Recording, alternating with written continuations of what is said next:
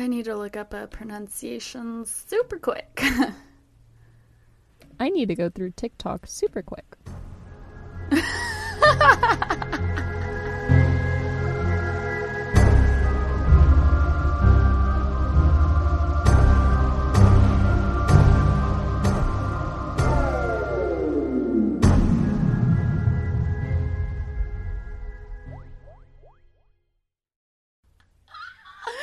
Sorry, that was good. oh, I've been wanting to watch TikTok like late at night. I, I keep falling asleep late. like, I'll look at the clock and it's 10 p.m. or 11 p.m. I'm like, great, I'll get to bed by midnight. But then I start playing solitaire, and then I look at when I play solitaire, the time doesn't show. Oh. And so I'll close the app and it'll be like 2 a.m. Uh, and luckily, I have the privilege of sleeping in, not having to wake up for work or a child or, you know, and so instead of playing solitaire, I want to watch TikTok, but I'm afraid I'll wake up Blake. no, it's worse. Well, you'll like stay on, on longer. I know. so I'm like, I want to charge my earbuds so I can listen to TikToks while I'm trying to fall asleep, but then I won't fall asleep.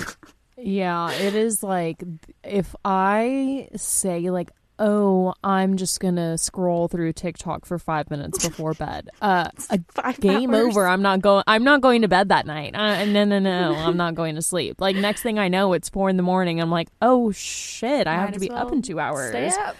Might as well just scroll through some more TikTok, you know? So, oh, yeah, it's it's it's a like mildly concerning how addicting it is, but I mean, I'm just going to scroll with it.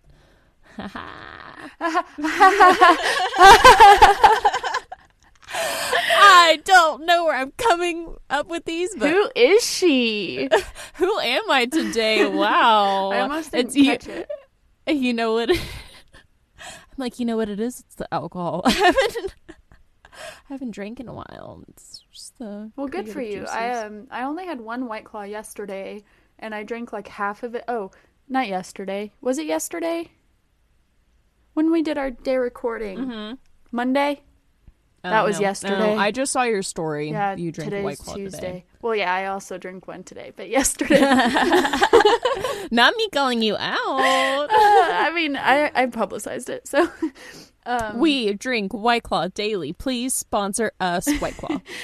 uh yesterday which was monday for some reason that felt like years ago um i had that white claw you know with my coffee and i did end up opening it and drinking like half but then after recording i didn't finish it but i didn't want to dump it out so it sat there like on my coffee table most of the day and i finished it later on like hours later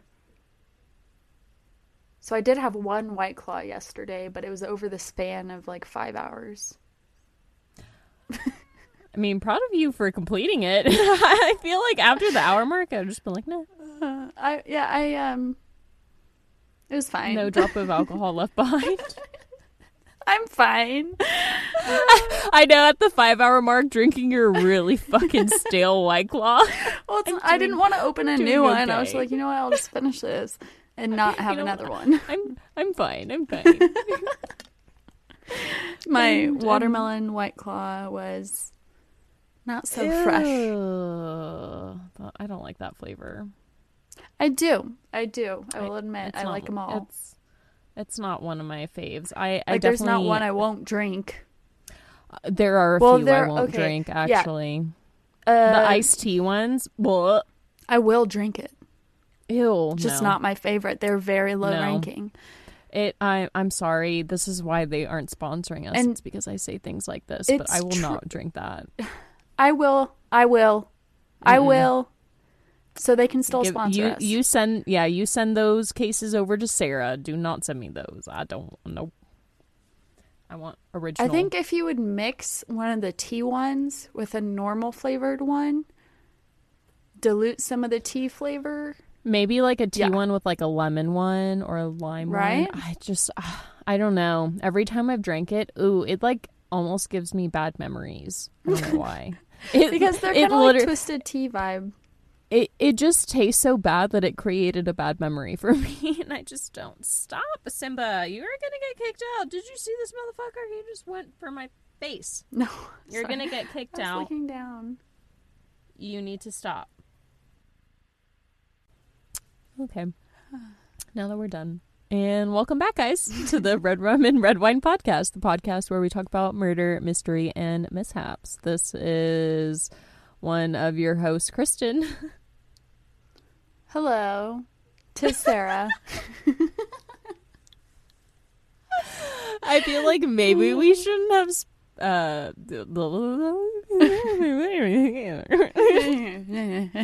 um, so we've been drinking beforehand, if you can't tell. Uh, but yeah, it's gonna be a good time. It's Sara's turn. Fucking finally. I feel like I've been doing a lot of. I've been doing a lot of talking. I'm, I'm well, your excited excitement to is about back. to be Oh. ruined. I mean, as much as I'm excited to be doing Halloween cases and stories, tonight's gonna suck. But um sorry. I am remedying it Oh. with, you know, I'm about to finish the tall glass of wine I poured that I thought would last me most of the episode. But we've been sitting here chit chatting for like 45 minutes, so It lasted all of the pre-intro. So, I also have some White Claw um, because I'm going to need it, sister. this one's fucked up. All right, so as y'all know, we're doing kind of Halloween or spooky themed uh, cases or stories for the month of October. And um, Kristen did kind of a interesting, lighthearted episode on Tuesday. And so I'm going to do the opposite. call it lighthearted. I mean, people died. Okay, wink, wink, wink, wink. hint, hint. um, yeah, so I thought for some reason I would do the opposite to where like something is not uh, is um, nonfiction and real life gruesome. Um, this case resurfaces pretty, you know, every Halloween at least, um, and so it's pretty well known because it is older. Today, I will be discussing the murder of Lisa French and the Halloween Killer. It was Halloween of 1973 in Fond du Lac, Wisconsin. Sorry. Uh, I looked up the pronunciation of Fond du Lac, and then I can't pronounce Wisconsin. Wisconsin. Uh, and that year in 1973, Halloween was on a Wednesday, just for a timeline pur- purposes. Mm-hmm. Fond du Lac uh, is a working class community in northeast Wisconsin that had tree lined streets with sidewalks covered in autumn leaves at that time of the year. Uh, when I looked up pictures of it, just because I was kind of curious as to where in Wisconsin it was, I'm not familiar with Wisconsin. It's on the edge of the water. I believe it's on a lake. I was I about to say. Wisconsin has water. Yeah, it's on like a huge lake, but the pictures I saw made it look like it was seaside, so I was a little confused. Um, but it's definitely like one of the Great Lakes, I think. I could be so wrong. I didn't look that much into it. I literally just wanted like an aerial photo, and then it also showed photos of the autumn leaves. So it really helped in getting kind of a picture of, you know, the atmosphere because it, it's pretty, it's really, you know, picturesque. Wisconsin is yeah pretty beautiful. They have a great beer that I've drank. It's like Oh. Spotted Cow or something like that. Really good. Cool. The community of Fond du Lac was ready for a night of celebration. Everyone had their porch lights on, their candy buckets out, and they even had a block party that was planned because apparently at that time there were reports around the US about poisoned Halloween candy, apples with razor blades in them. So parents in Fond du Lac decided to throw a block party called Pumpkin Place to provide a safe place for children to celebrate Halloween. Uh, so that day, Wednesday, Halloween of 1973, nine year old Lisa French was preparing to go trick or treating. You know, it was kind of earlier in the day, and she was deciding on her Halloween costume. She was kind of like discussing it with her mom. Uh, Lisa wanted to dress up as a butterfly, but her mom thought that she would be too cold in a butterfly costume because it was kind of, you know, going to be frigid that night. So Lisa chose up to dress as a hobo instead. Oh, dude. I know. I'm like some fucked up people would call it offensive, but I think that's cute. No. Dude, in like seventh grade, Amara and I got invited to a Halloween party and we had no costumes. Like that day, we went to Walmart and there was this quote unquote ho- like tropical tourist costume and it was just like a big Hawaiian shirt with suspended shorts with a ring around it to make you look like fat. but you know, so, so you're Amara and I bought that shaming one outfit, and we each, we each stood in one leg and I walked together in the outfit to trick or treat. I think uh, the simplest costume I've done is one year I got a really big black hoodie and I got hello my name is and I just stuck it stuck the tags all around the hoodie and I wrote different names and I was like oh I'm, I'm an identity thief but so it was a costume That's for pretty work clever, though. That's cute. I I tried. I that was like the year that I tried to do like clever Halloween costumes because I uh before that these were costumes for work. So the costume before that I did cereal boxes that I glued to like an old orchestra shirt of mine and then I like sprayed red paint all over it. And I got like little plastic knives and I stuck them in the cereal boxes and I was a serial killer. cute. I remember you But- talking about that one. Yeah, but when I went into work that day, uh, they I guess thought I was like actually about to rob the place. So they were, like kind of worried, kind of scared, but then you they realized it was me, and they were like, "Oh, okay, it's fine." Oh, it's So- Kristen, everybody. So like maybe don't come to work with like your hood up and glasses on. I don't know what I was thinking. I just thought, you know, I want to be in character when I walk in. I want to give the full effect. So apparently that's that, wasn't the mm-hmm. effect that I gave. So Lisa ate dinner with her family that evening, but she was super eager to get out and start trick or treating. Um, you know, back then kids would trick or treat when it got dark out. Like when it got dark, they started trick or treating. So around 6 p.m., she scurried out the door after dinner wearing a floppy felt hat, jeans covered in masking tape, a green parka, and had dotted her face with freckle marks to, you know, compose her hobo costume. So this would be the last time that Lisa's mother, Marianne, and her stepfather, Bruce, would ever see her alive. The plan was for Lisa to meet up meet up with her best friend Ann Parker uh, to go to the Pumpkin Place block party and do a little trick or treating. But unfortunately, Anne had misbehaved at the last minute and she wasn't allowed to go trick or treating that night. So, left to celebrate alone, Lisa set off. Um, I was a little what- confused at first whether or not she went trick or treating first, but I think I'm pretty sure she ended up going to the block party for a little bit and then decided to like do a little trick or treating on her way home. I'm so sorry if that's not correct.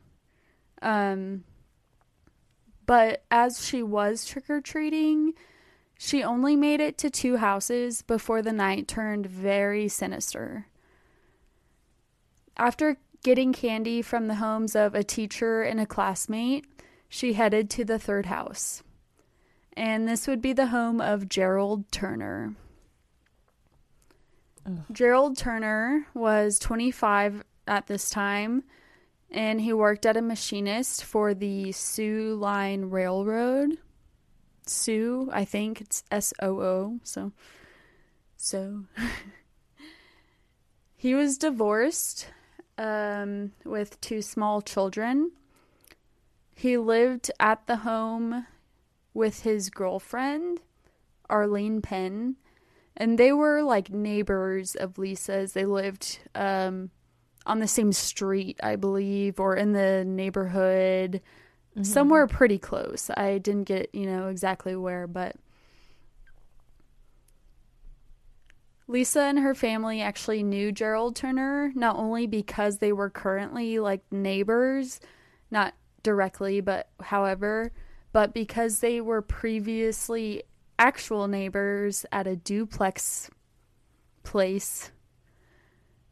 Like duplex complex. I'm like, no. that doesn't sound Jesus right. Jesus Christ. and back then, when they lived next door to each other, uh, Lisa would often talk with him, you know, like just as a little girl being friendly. She would talk with him when she got a new toy or something. She'd, you know, be like, hey, look at my new toy or whatever. So when Lisa knocked on his door that Halloween night, Gerald invited Lisa into his home and she most likely went trustingly. Oh. And I will t- I will okay, to be honest, um throughout my research I did find out that she didn't exactly knock on his door. Apparently his door was just open Oh. And so I just read that from my notes and I forgot to correct it, but like because I, I, assumed like she knocked on his door. Right. But then later he claims, we don't actually know, but he claims his door was open and sh- and obviously I'm going to say this later, but like he claimed to have found her in his doorway yelling trick or treat. Although I'm pretty I don't I don't know why his I don't know. Yeah. If it was open or closed, who knows? I mean, if he is there by himself, it would make more sense that the door be closed. But I mean, uh, it's funny when I was watching Hocus Pocus when they get to the bit where they are walking into his crush's home and he doesn't know it's his crush's home and you know like the door is just wide open but then they see this big thing of candy and so they're like oh it's okay for us to come in here and you know there's like a party going on there are a lot right. of people around so they just like walk right in so i'm like i guess that i could see as understandable but if you're talking about like a door's wide open the hallway is fucking dark and empty and it's just like a little bowl of candy in the middle of the hallway like fuck no, I'm not getting in there. I would be like, trick or treat. like, please right. someone come out. It see, and that's why immediately I didn't like really notice I, you don't want to believe it stories because there are like logistical reasons why his door could have been open, but we well, we find out he was, was his... home alone. Uh, she knew who he was. Did she know it was his house? More, more than likely, yes, because they knew okay. each other. And um, having his door open, if he actually had his door open. Okay, so we don't know. Or maybe if, if she door, sees other so kids approaching the we'll door. We'll see later that, well, I don't know. It's either. I feel uh, this is an opinion. I, I mean, it makes like more sense that claiming the door, the door was open because he doesn't want to necessarily say Take she knocked and he invited her in. He wants to make it seem like she wandered in on her own. Yeah. And uh but that's that's kind of a fine line and I don't know um I don't know. I just we don't know. Because in the court records I read, it says the shit about the door being open and it's it's his words. He's claiming that she he saw her in his doorway.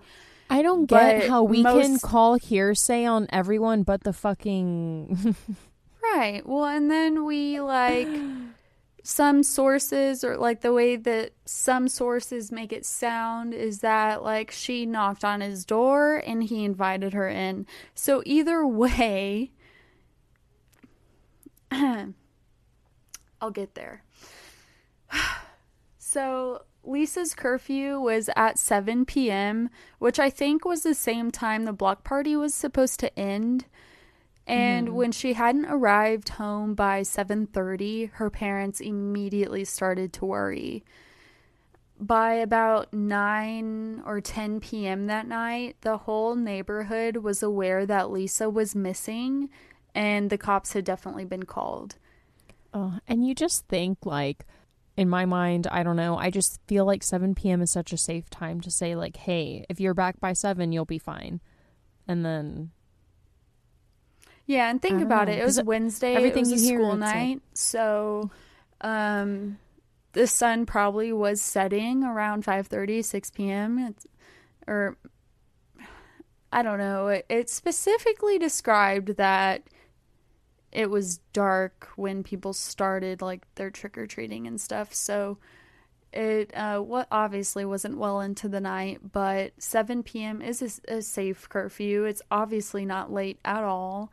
Um, but yeah, she uh, didn't make her curfew. So one of the parents who helped organize the Pumpkin Place block party made calls um, to about 50 fellow neighbors and parents about Lisa being missing and asked them to leave their porch lights on and to put signs in their window. Um, just like, I don't know details on the signs they put up, but just to bring like awareness and um, aid in the search for Lisa. mhm. A search by police also began that night and lasted all night long. And by that next morning or by the next day, that search included about 5,000 people and volunteers who joined in the aid to help look for Lisa. Damn. Nearby marshlands were searched by off road vehicles. Volunteers rode horses through fields, and National Guard planes and helicopters circled the sky. What I think is great, actually, is that some local gas stations were offering up to 25 gallons of free gasoline to anyone aiding in the search for Lisa. Oh, damn. Yeah. And her, i think like a local photo printing place. Um, it said the name in the uh, my research. I'm sorry I didn't include it, but they printed out like six thousand photos of her school photo on a poster, which were plastered everywhere. And the search would continue for a few days. Um, it was about the third or fourth. It was the third day, I believe um, if you you know take it technically, they obviously started searching the night of the thirty first, but on November third, a farmer by the name of Gerald Braun or Brown, I saw both last names in resources. Mhm. Uh, anyways, same first name as the neighbor, but Gerald Braun or Brown was out on his tractor when he came across two trash bags on the side of McCabe Road. Uh, one of the trash bags contained the body of nine year old Lisa Ann French. The second trash bag, which was like, you know, like right, not right next to the other one, but, uh, you know, close by, it contained her clothing. The autopsy revealed that she had been sexually molested and her cause of death being asphyxiation following a heart attack. Shit. So this was basically shock from sexual assault. to give a fucking how old was she? Nine-year-old. Nine. A nine-year-old A a, heart, heart attack? attack? What the fuck? What the Due to as- or following uh, asphyxiation? That's rough. I don't know why that hit me so hard. It's You sick. just that's unheard of. That is unheard of for a 9-year-old to suffer a heart attack. Do you know how much stress they had to have been put under Ugh. to experience that? yeah. Fuck this guy. I didn't know. I knew I was going to get like emotional during this. I know you can't see it on the camera. I'm it's- sorry. Like my skin is covered in bumps. Um, and it, it really, um, it just, you know, we all know it gets a little worse. So there were partial fibers and hairs taken off of her and or her clothes as part of evidence. And so, kind of going back to Gerald Turner, he would be questioned during a routine check of the homes in the neighborhood after Lisa's or the discovery of Lisa's body. But nothing came from, you know, his little routine check in. So, um, because of what I'll mention next, in my personal opinion, I do believe Gerald was kind of kept in mind, maybe on the back burner or in mind as a potential suspect, because I don't know why, but police kind of would go back to him to continue to question him. It would take about nine months until anyone got any answers about anything. But detectives contacted Gerald Turner in March of 1974 to further question him about his whereabouts on Halloween of 1973. And obviously, regarding his whereabouts or knowledge of Lisa's disappearance and death. Gerald would tell detectives that you know, he gave his account of his whereabouts that day and evening. He also shared with them about how he knew Lisa and her family because they were previously neighbors in the duplex. And he expressed that many children came to his home that night trick or treating, and he couldn't remember whether or not he saw Lisa. About a week or two later, on April 7th, 1974, Gerald was contacted again by detectives. I think they went to his house. Uh, the source said they contacted him at his home, and I didn't know if they like called him at his home or went to his home. But the way the like stuff seemed later on, it kind of made it seem like they showed up at his home. Anyways, Gerald was contacted again, but this time they asked him to come into Fond du Fond du Lac's Sheriff's Department for an interview. And this part of this, I think, was because detectives discovered a discrepancy. Discrep- a discrepancy in what Gerald had told them in their previous chat, you know, like two weeks before, and they wanted some clarity. So Gerald consented. Um, well, he you know, he went into the police station. He consented to provide samples of his body hair and also fibers from his bed sheet, or like a sample from his bed sheet. And um, I guess like this little encounter, they just like spoke with him and he gave his samples, and that was it. Because the next time detectives contact or encounter Gerald is in August of 1974. So it's April to August, like four months. Uh, more. uh, like Eight, six, yeah, eight. eight. 12 minus four, bitch.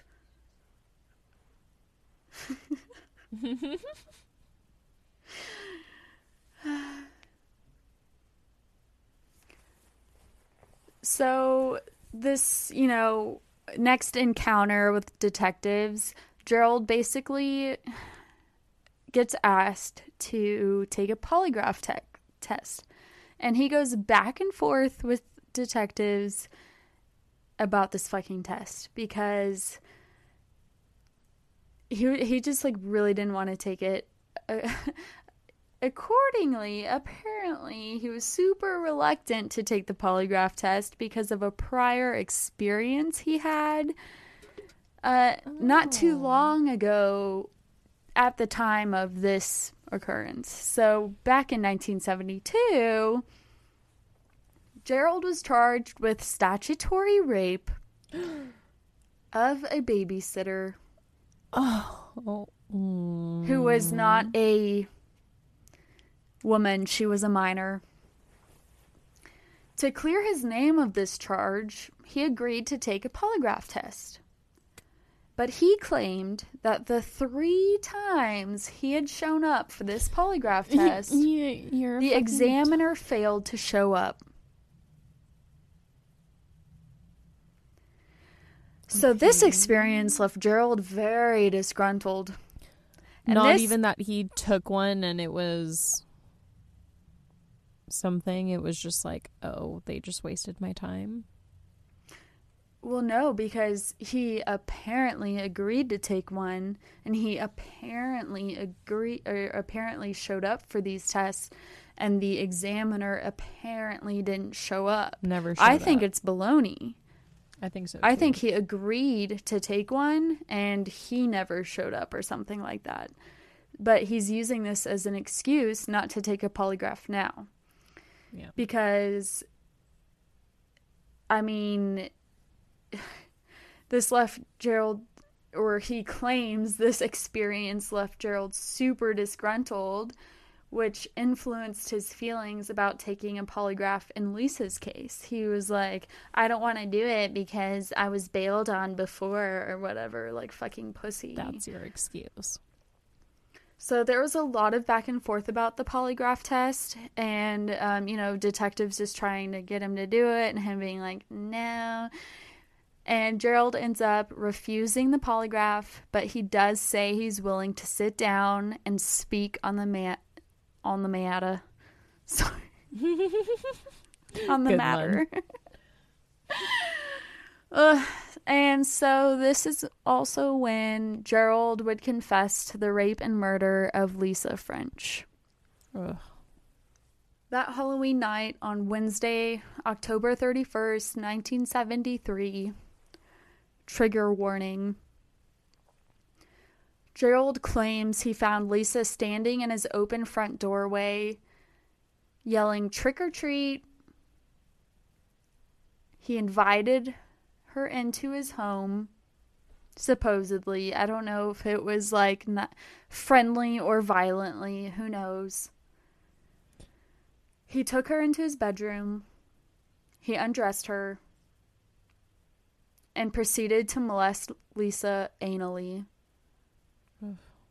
He continued to do this when he suddenly noticed she wasn't breathing. He attempted to revive Lisa, but in the middle of this or during, I don't know, his girlfriend Arlene came home. I did read in some sources that she had a son and that she was coming home from celebrating Halloween activities with him. But then also in some sources her son wasn't mentioned, so I'm not sure on that. But either way, Did she, she, came home. in? No. Apparently Gerald like heard her or something. He threw on a bathrobe, hopped on the couch and played it cool. Disgusting. He told Arlene that he wasn't feeling very well. I could never be in a relationship ever again. Arlene hung out for a little bit, um, but left to her mother's house shortly after. Ugh. But it was noted, or she noticed, I'm not sure. It was, it was like just said that apparently while she was there, before she left, kinda, Gerald made some frequent trips into the master bedroom to quote unquote lie down. Ugh.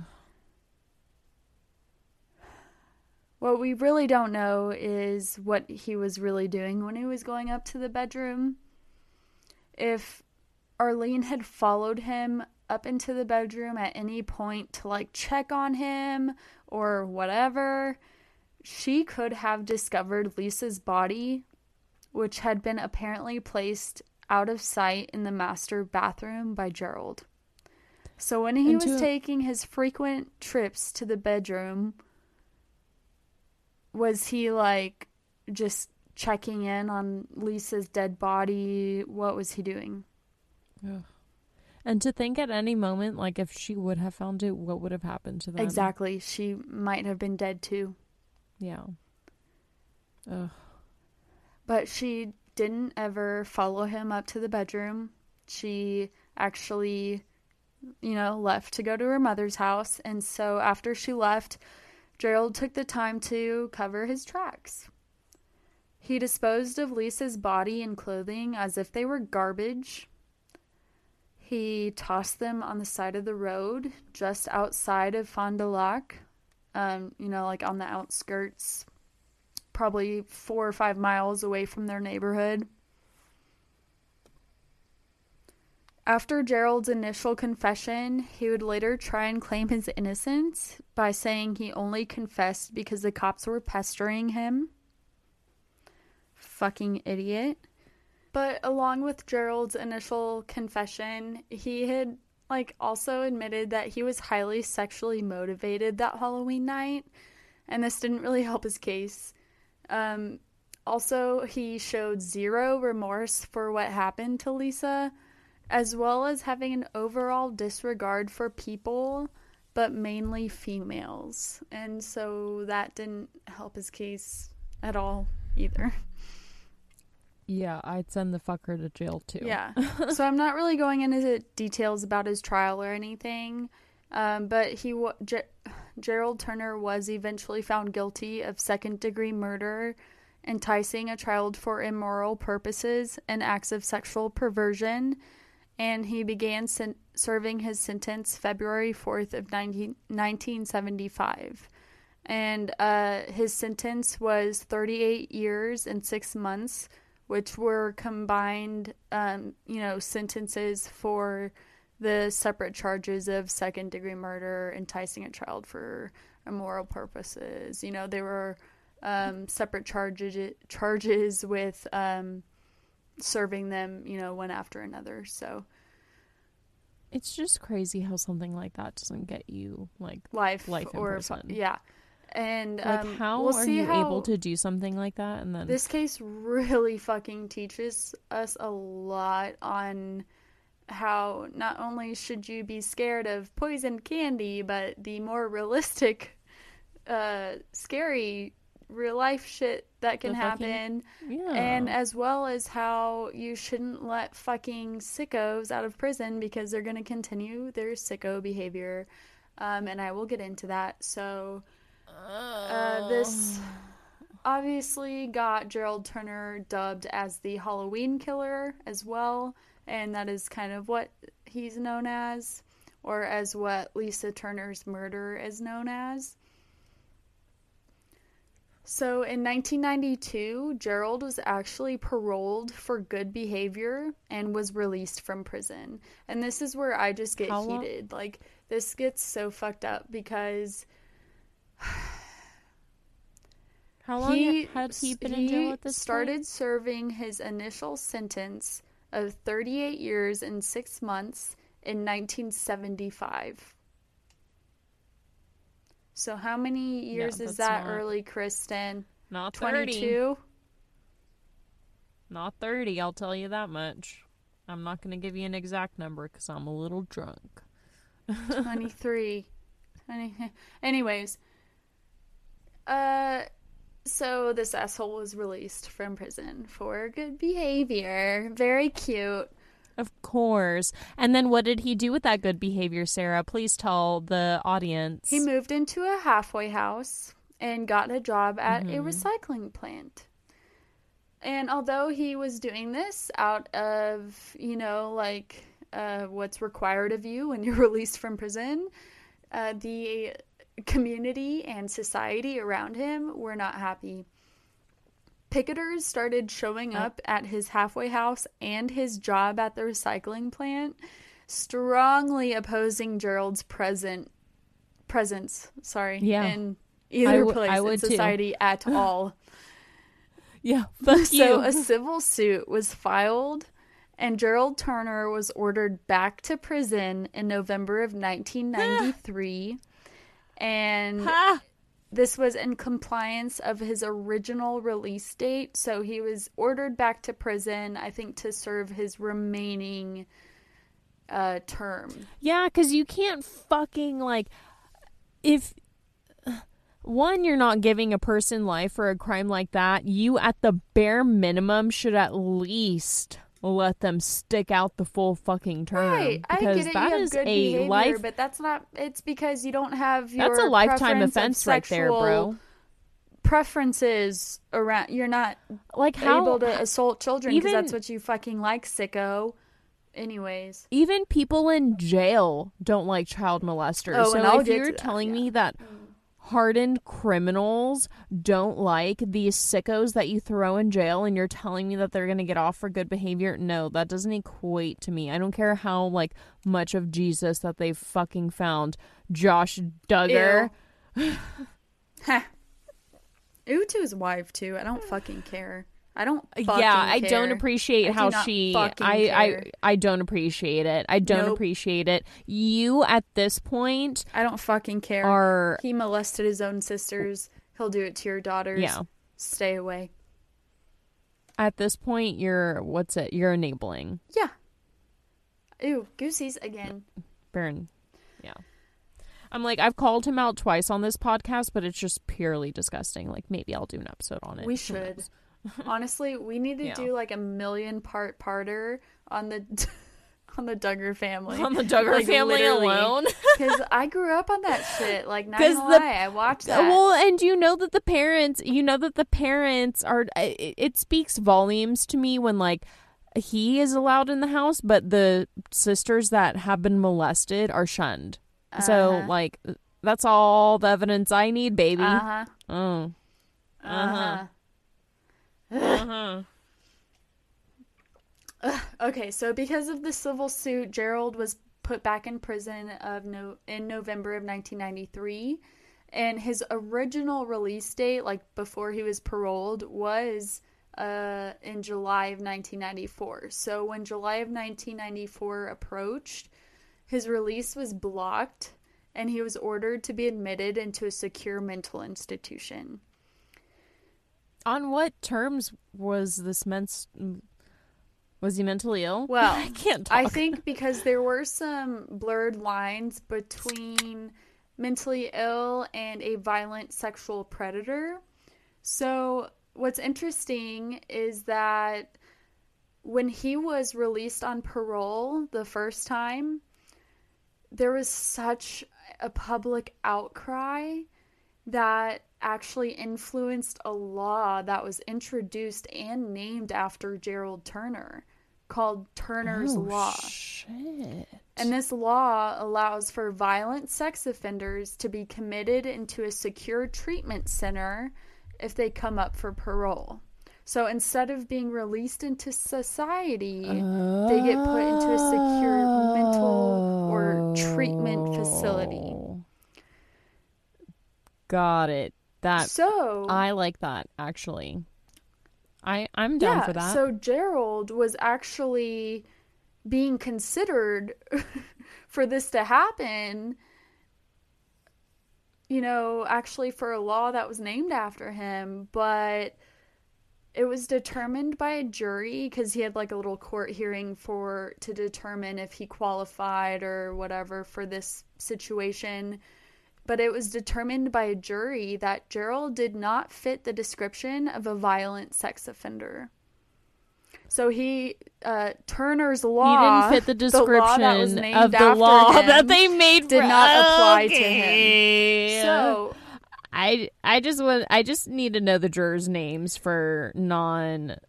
Uh, I I'm not gonna do anything with it. I just need to know. This was despite testimony from a 15 year old babysitter, two former wives, and an ex girlfriend of Gerald's who stated that Gerald would beat and rape them if they declined him sex. there's a little gray area on like kind of what happened next. I believe he was just kept in prison. Um, and there was a little back and forth on his future paroles. He he ended up getting like another parole and getting released, but I'm unclear on the date. But it was about three or four years later, after this release in 2004, when Gerald was ordered to serve another 15 years for violating his parole. Because guess fucking what? These ficko- sickos don't fucking learn. They continue their sicko behavior. No.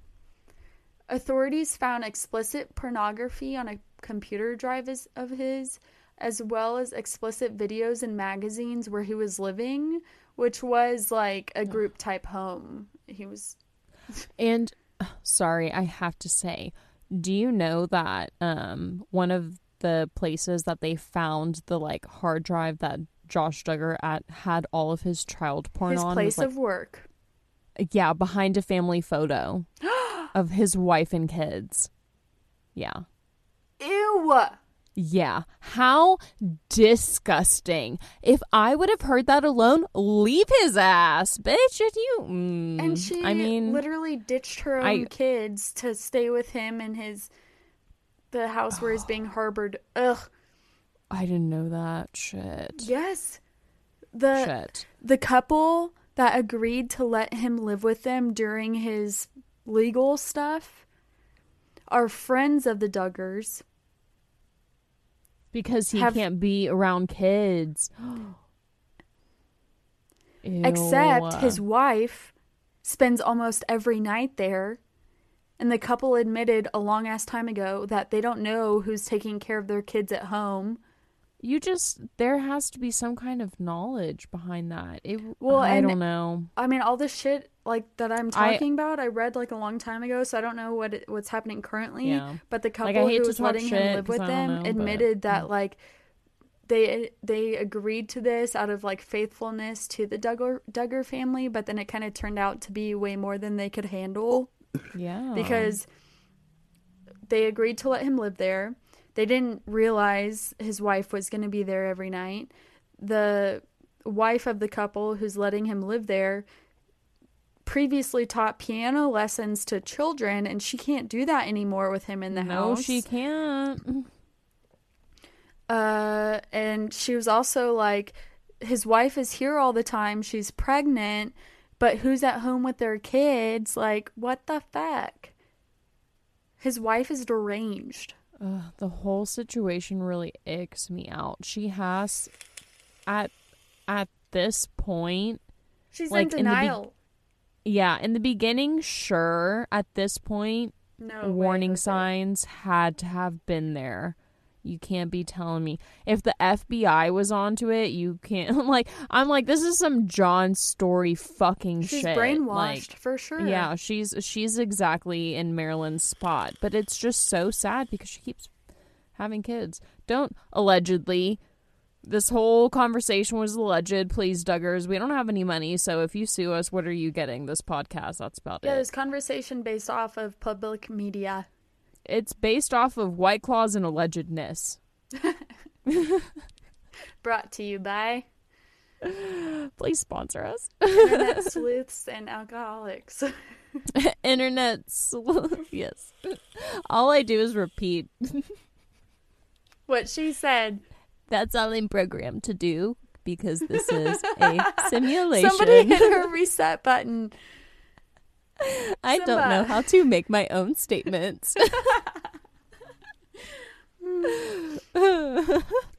So, uh, between his multiple paroles, being in and out of jail, long story short, Gerald Turner ended up serving his complete sentence for the murder of Lisa French, but he was kept in prison due to a petition filed by the uh, state of Wisconsin stating that he was a sexually violent person.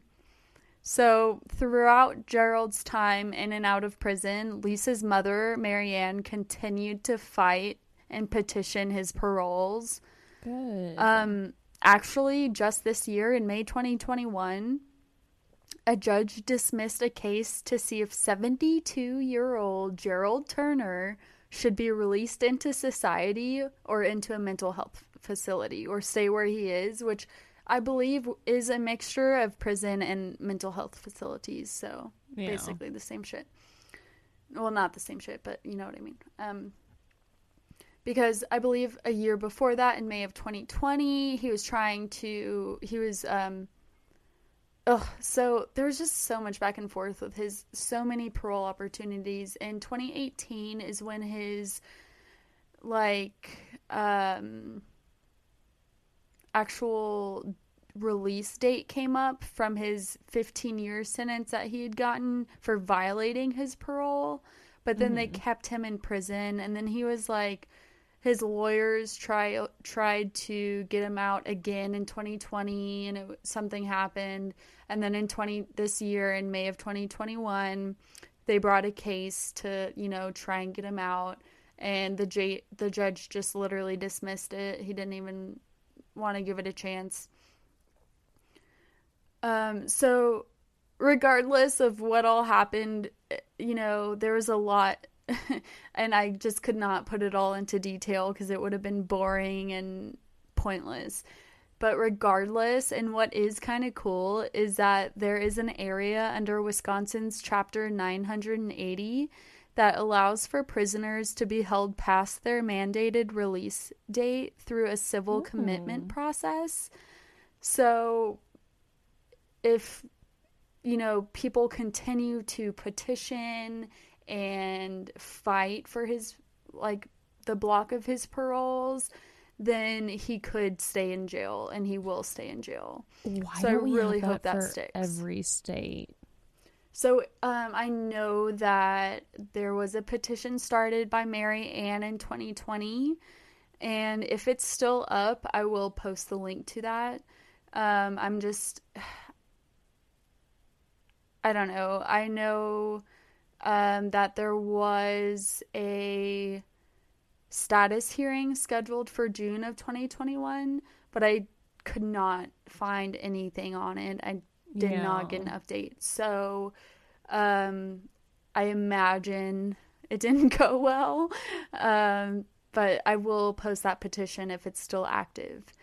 And um, I did read something about it was like a blog posted and I couldn't see who posted it or the author, but it was about who it was by somebody who worked in the prison where Gerald Turner was what is at. And um they were like the education director or something like someone who directed the education shit for the inmates and they kind of shared their experience on seeing Gerald Turner around the jail or like you know what their thought on him was and they shared how uh how Gerald was working in the kitchen at that time and this was not recent it was maybe like 6 or 7 years ago but um they said that Gerald wouldn't make eye contact with anybody, no inmates, prison guards,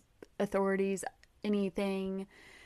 Uh, he was at the bottom of the inmate pecking order because he was a quote unquote baby raper. Yeah. And he was frequently bruised and beat up by other inmates. I don't feel bad, but at this, oh my god. Okay, I just uh, when because we have a true crime podcast, obviously. Hello. so we talk about a lot of symptoms that these killers have, and I never look at people. Like I have such bad social anxiety that like I always avert my eyes. So when you tell me that I'm like, yeah, that's totally normal. You're telling me that's something only serial killers do? But I'm the person who stares too intensely because I'm told No, eye I- contact is important. So I'm like, I get it, but ooh, it's too intimate for me. I feel like eye, eye contact. I'm just like, oh, you can see that I'm just, I don't like it. I don't like it at all. yeah.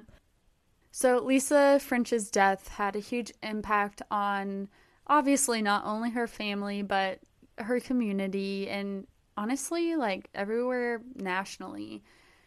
Um, Halloween from then on and Fond la Blanc, de la Blanc, de Blanc, Fond Lac. Damn it.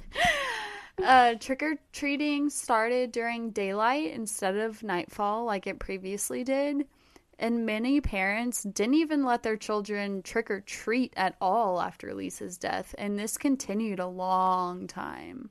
Oh, I mean, the fear is still lingering today. The possibility of this happening is very real. I mean, even now, t- today, every year, there are anxieties over poisoned or laced candy or razor blades in apples, which in reality is way less realistic than a child being abducted, abducted and abused. like it's literally a smaller or it's a larger probability that a cow will fall on top of you and kill you. Yeah. People are not going to give they're not going to give Yeah. away their drugs, people. Drugs are expensive this time of year, don't maybe. you I don't know, understand? that's never been like a thing. Except I don't Um, know once. Maybe. Unless they're doing it for insurance purposes. I mean, it's just really unheard of. Like yeah, like we and another popular Halloween story is about that son who laced his Yeah. son or that dad who laced his son's Mhm. pixie sticks to kill him for the insurance money. I mean, that is way more rare than I mean, your own family member is more likely to poison you than a random stranger handing out laced candy. And your child is way more likely today in society with how common trafficking is your child is way more likely to be abducted and harmed than given laced candy to If anything, it is going to be laced with a roofie, and you will get a good night's rest. That's about it. as long as you don't mix it with alcohol and cocaine Sarah knows from experience. and weed All those things. then maybe you good. won't wake up um, and goal. also again this was in the 70s and so people were more trusting of their kids going Yeah. out and of their neighbors so i'm not blaming the parents or the community whatsoever no, no, no, no, by any Um, means. but it, it is important to point out how we have the same fears today and how we fear the more unlikely things a lot of the times um, Than than what's some right in of front the of ones you. that are actually more realistic. And so that's just something to keep in mind. And so just to end with a little bit about Lisa Ann French and memoriam. Uh, she was born on June 2nd, 1964, in Oshkosh, Wisconsin. She was in fourth grade when she passed away. She had trusting, deep brown eyes and a beautiful smile where she had gaps where new teeth were growing in. Lisa's birth father, Alan French, unfortunately hadn't seen Lisa in about a month before her death, and he fully supported the death penalty for Gerald Turner. Turner. yeah. sorry. Lisa's mother, Marianne, uh, gave birth shortly after Lisa's death, and Lisa also had, um, I believe, a baby brother when she passed away. So uh, it was kind of said that Marianne struggled to connect and bond with her remaining children after Lisa's death. Um, Lisa's stepdad, Bruce, and Marianne would get divorced after her death, and Marianne ended up marrying somebody else. And, um, God damn it, I didn't put her name in here. I'm so sorry, but Lisa's sister that was born shortly after her death, she Mhm. You know, gave some information or some insight on how Marianne wasn't able to bond, but how she grew to understand why as she got older and how Halloween every year was super hard for the family. And, um, but as she grew older, she like, she said she didn't realize until she was in her like 30s on really what or how or why her mother would act and I feel think the it- way she did. So, I think it's really hard until you either get to that age where you're like, yeah, I could see myself wanting a kid or you know with me I was thrown into having a kid it, it, the emotions are so different it's Yeah, well, because she like- described how she really kind of lived in a shadow for most of her life of Lisa, and um, and I think that played a part in, you know, the amount of time it took her to realize how her mom felt. You know, because that kind of knowledge also comes Yeah. with age. I yeah, I really couldn't imagine being a a child having to like be thrown into a situation like that because at the same time, regardless of what's going on, like you still have emotional needs that need to be fulfilled. Yeah, so I mean, she said the first year of her life was spent with her mom basically in and out of court testifying on Lisa's behalf. damn. So it it's crazy just to see how her death affected her unborn sister. Like Yeah.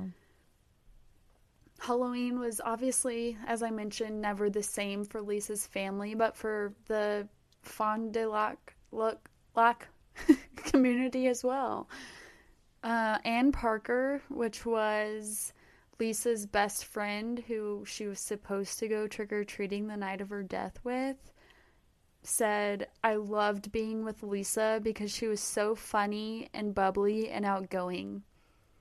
Anne felt a lot of guilt about Lisa's death because she felt that if she hadn't gotten in trouble that night, she would have been there with her best friend and it could have prevented her from dying. I know, but it's not your fault. Ugh. The world is so like I don't get why the world is the way that it is. Yeah, we praise timing, but then also we just you can't question it. It's just fucking like we don't know why. It just is.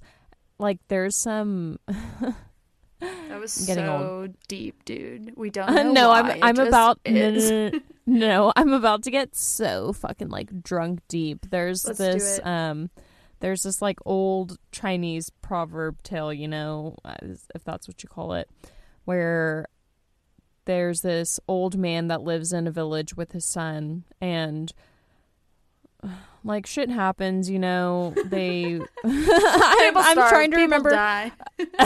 I'm trying to remember how it begins, but it's like you know the son works on the farm, and the na- the neighbors are like, "Oh, it's so good that your uh, son can work on the farm with you." And the old man goes, "You know, it's not good, it's not bad, it just is." And then while he is plowing on the farm, he the son breaks his leg and the neighbors go, "Oh, you know, it's terrible that your son broke his leg." And the old man goes, "You know, it's it's not good, it's not bad, it just is." And then after that the army comes, but because the son broke his leg, he doesn't get uh, into the army and the neighbors go and they're like, "Oh my god, it's such a good thing, you know, that your son didn't get into the army." And the old man keeps going and it's just like all these situations where it's like, "Oh, you think it's a bad thing, but then as life like goes on, it turns out to be a good thing because that bad thing got you out of that situation, but then as life goes on, it turns into another bad thing.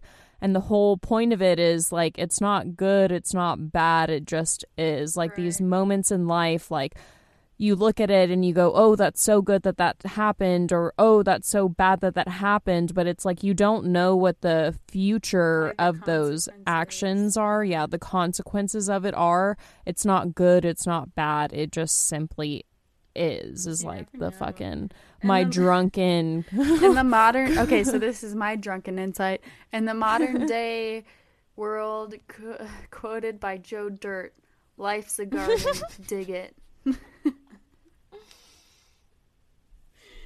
I'm sure yours uh stuck way more with the people than mine. anne also said this about gerald turner that son of a bitch should rot in hell which i just had to include I agree. um, she, you know, I didn't really write this down, but she also mentioned how even all these years later, not a day goes by where she doesn't think about Lisa. Uh, and Lisa's inscription on her headstone says, and they could not answer to these things. It just is. Damn. Damn. and that was the murder of Lisa Ann French and the Halloween killer.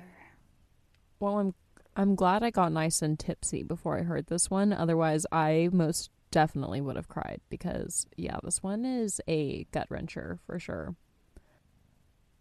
I feel like this might be controversial, but here I go. What's Uh, anything that Three, two, one, blast off. Uh, I believe in the death penalty. I don't. But that's only because there are certain cases where I know it like can be different. But like this case a thousand percent, like let him die. I know there are there have been cases where it the death penalty has been unnecessary and uh, not helpful, and to you know has been done to people not worthy, but. As my husband puts it, hashtag bring back public execution, which basically Nope. is the death penalty. But for No, if, I- if oh, you're the oh, type no. of person to say, but for this case, I believe that they should have the death penalty, then I you- do s- I say like, it very then you should I say it very jokingly though. because no, I say it I say it in a very in right joking way. manner. I'm not saying they execute it in the right way. I believe that it should exist. No, I It's just not very much in the right way because very much so. It- if it were misery and trauma and pain and death among the innocent should be I mean, I love the thought of people rotting in jail, lonely and whatever, but that But actually makes a lot of people happy as well. And it, it to me to me I do it, believe. sorry, uh, one more. I do believe it's case by case. I'm not saying every fucking uh, criminal deserves a death penalty. I'm not saying every murderer does or every rapist does, but there are cases where inhumane acts are are done, and the people who do do those, they don't deserve shit. Yeah, I agree, but at the same time, I I think us as human beings and like it's weird because I'm like atheist a little bit, so I don't know where I get this complex from, but I just think as we, uh, it's fucking weird because then at the same time when I'm in a ba- in a movie, I'm like kill the fucker, but I'm just like us as humans, I I if we can help it, try not to kill people, but Yeah. it's uh hold on i was gonna make a point i was gonna make a point That's okay. I mean, I'm definitely Oh. partial because I love for the whole rehab, second chance, give time to forgive and heal. yeah but there are i do yeah there are just times where you gotta let them fucking rot But in this but- case, like Gerald was literally paroled and let out, and he went back to his behavior. Like you can't Doing. let people like that back in society, and you waste money with them in jail. And there's already an overcrowding problem. There's always been an overcrowding problem, and resources I- wasted. And that sounds so inhumane of me to say, but no i i agree but another thing that i would say that is inhumane when I guess the closest thing that I have seen to somewhat of like a public execution was when Ted Bundy was executed.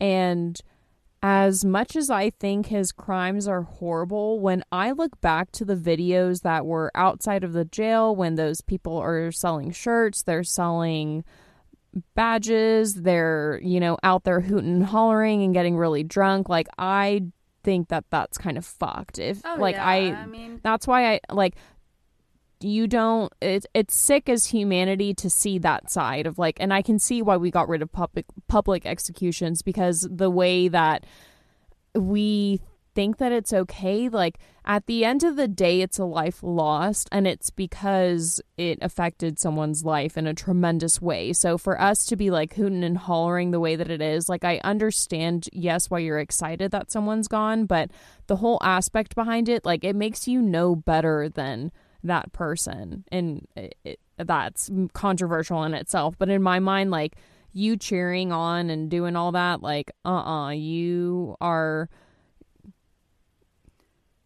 it, it's it's a degree away. No, no, I'm, no, I'm editing I, I agree with you though. Like the but it's fucked. The it's crowd fucked. gathering, the hoot and hollering, the creating merch and selling it. Uh, the people like you know, literally prof- uh, dabbing up the blood and... because it does compare to a witch hunt. Like you're you're picketing your your uh, you're picking and choosing and um, I don't care if it's a high profile case or a fucking white ass college dude who has money who rapes someone and gets away with it.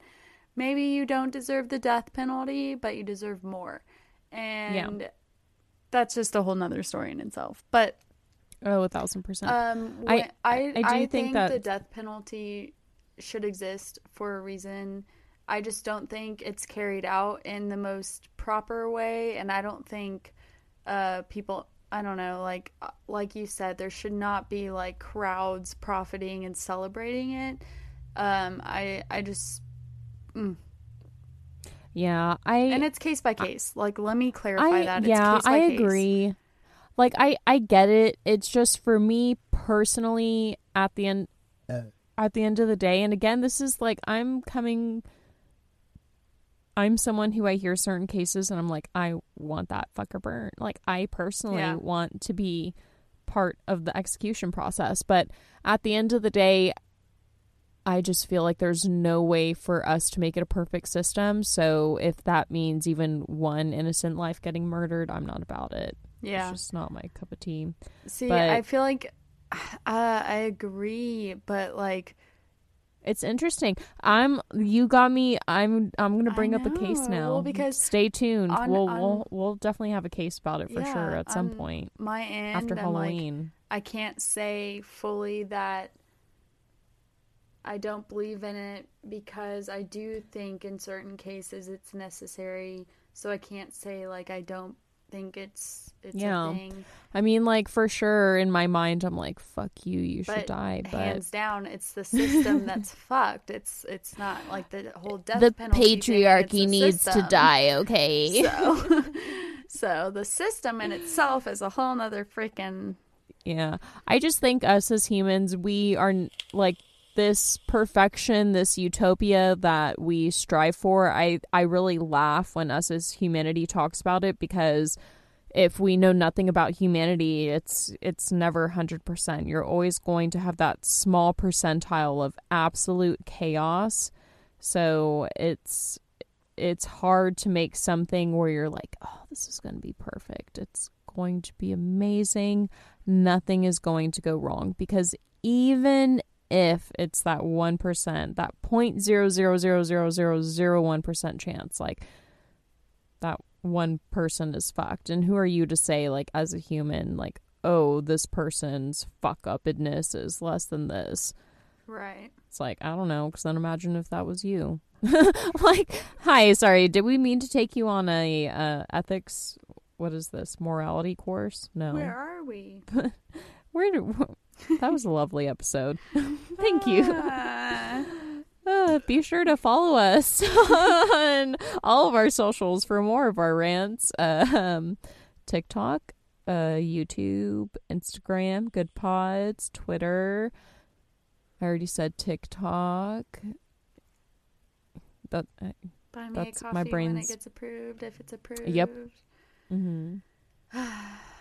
at RARW podcast. We're like so over.